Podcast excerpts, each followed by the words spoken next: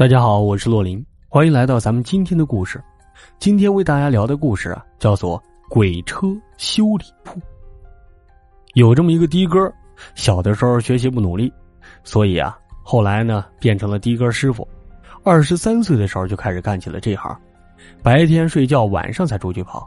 因为啊，这个车子没有上户，所以是个黑车，晚上只跑夜路，也不会引起交警的警觉。虽然是黑车司机啊，但是也要准时准点的去跑好每一趟车，为了自己能够过得好一点，能少遭别人的白眼不是？于是我从十里沟到槐花巷子也就四十多公里的路，也不算远，一路上也没多少人。这一路上啊，也算是个悠哉悠哉，碰上有钱人多那就宰他们几下。有时啊，有人也会讨价还价，就说嗨，你这也太贵了吧，你这是不是黑车啊？怎么宰人这么狠？而我也学着那些司机油嘴滑舌说道：“爱做不做，你以为我愿意走夜路啊？要不是给娃交学费，我才懒得出来受这怂苦。我这可是最后一趟车啊！”说完呢，那个人就哑口无言了。遇上个穷逼啊，那就少要两个，人家到哪儿塞得拉哪儿。直到那天晚上，次日我睡了一天呢，感觉特别乏累。直到晚上了，我才从床上眯着朦胧的睡眼，打了个哈欠，准备起身出发。出了门感觉天气很阴，起了一层薄薄的雾，这天气难测，我想还是不碍事儿，那就是发车出去了，还是每天跑的那条路。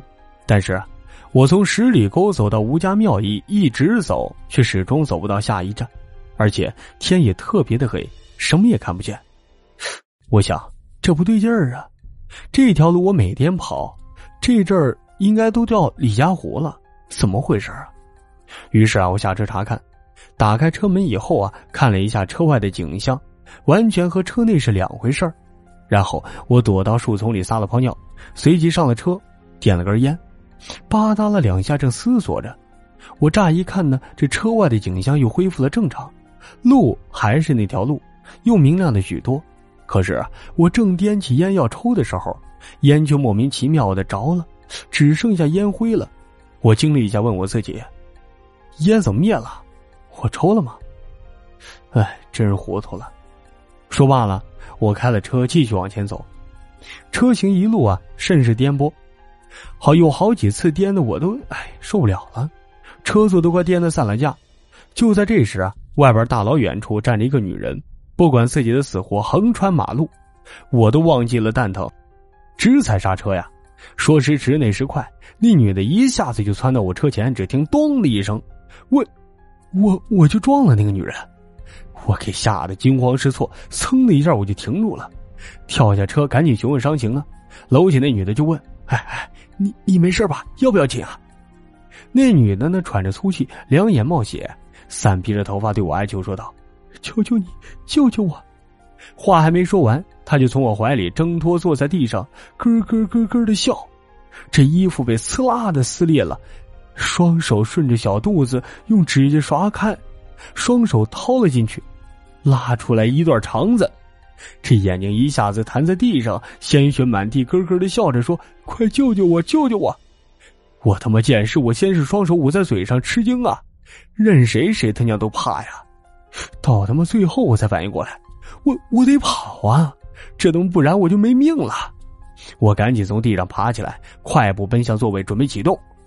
可是啊，谁他娘知道这会儿这车子打不着火，我发动了几次都没打着。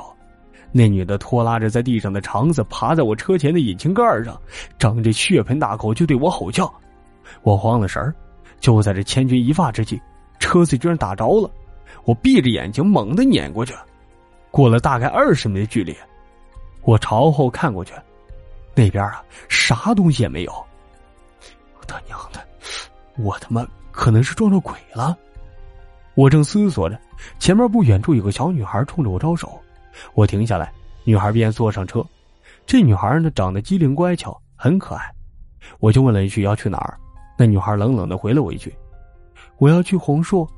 说完呢就没了生气。那地方我去过，那是个殡仪馆，以前叫私生，现在改了名字叫红树。我感到很不解。到了地方之后，女孩下了车，给了我一百块钱，对我说呀：不用找了，哦，对了，祝你好运。”说完呀、啊，这女孩进了殡仪馆。你他妈祝你好运是什么意思啊？我愣了一下，随后我想询问这女孩点什么，可是她已经进去了。我收拾了一下这凌乱的情绪，看了一眼手表，已经将近四点多了。我又一次起步，发现啊，这车子快没油了。我看到前方交叉路口有一个修理铺，便开了过去。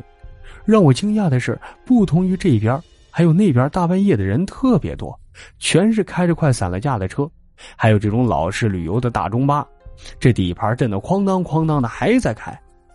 我进去之后啊，从里屋出来一个微胖的中年大哥，他开始耷拉着脑袋咧着嘴走到我跟前问道：“能走就不要修吧。”话还没说完，那人凑到我身边打量着我，又闻又看的大半天，他又说：“哼哼，胆儿还挺大，还没死透就跑来了。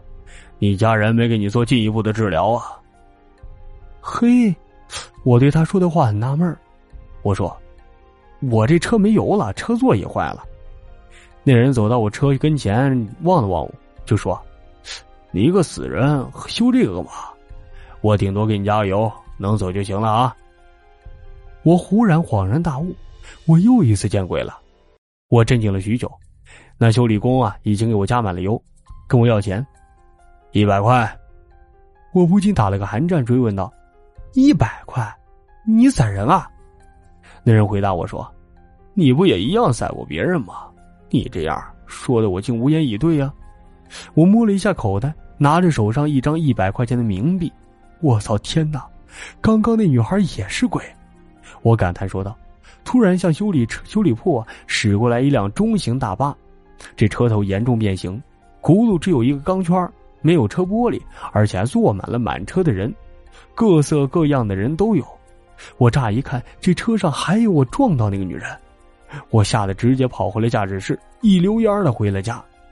自此之后啊，他娘的再没钱，老子也不开夜车了。好了，以上就是咱们今天的故事，鬼车修理铺，来自于的哥师傅的奇异经历。我是洛林，别忘了点赞评论，别忘记，更多精彩故事在等着你，咱们下期继续。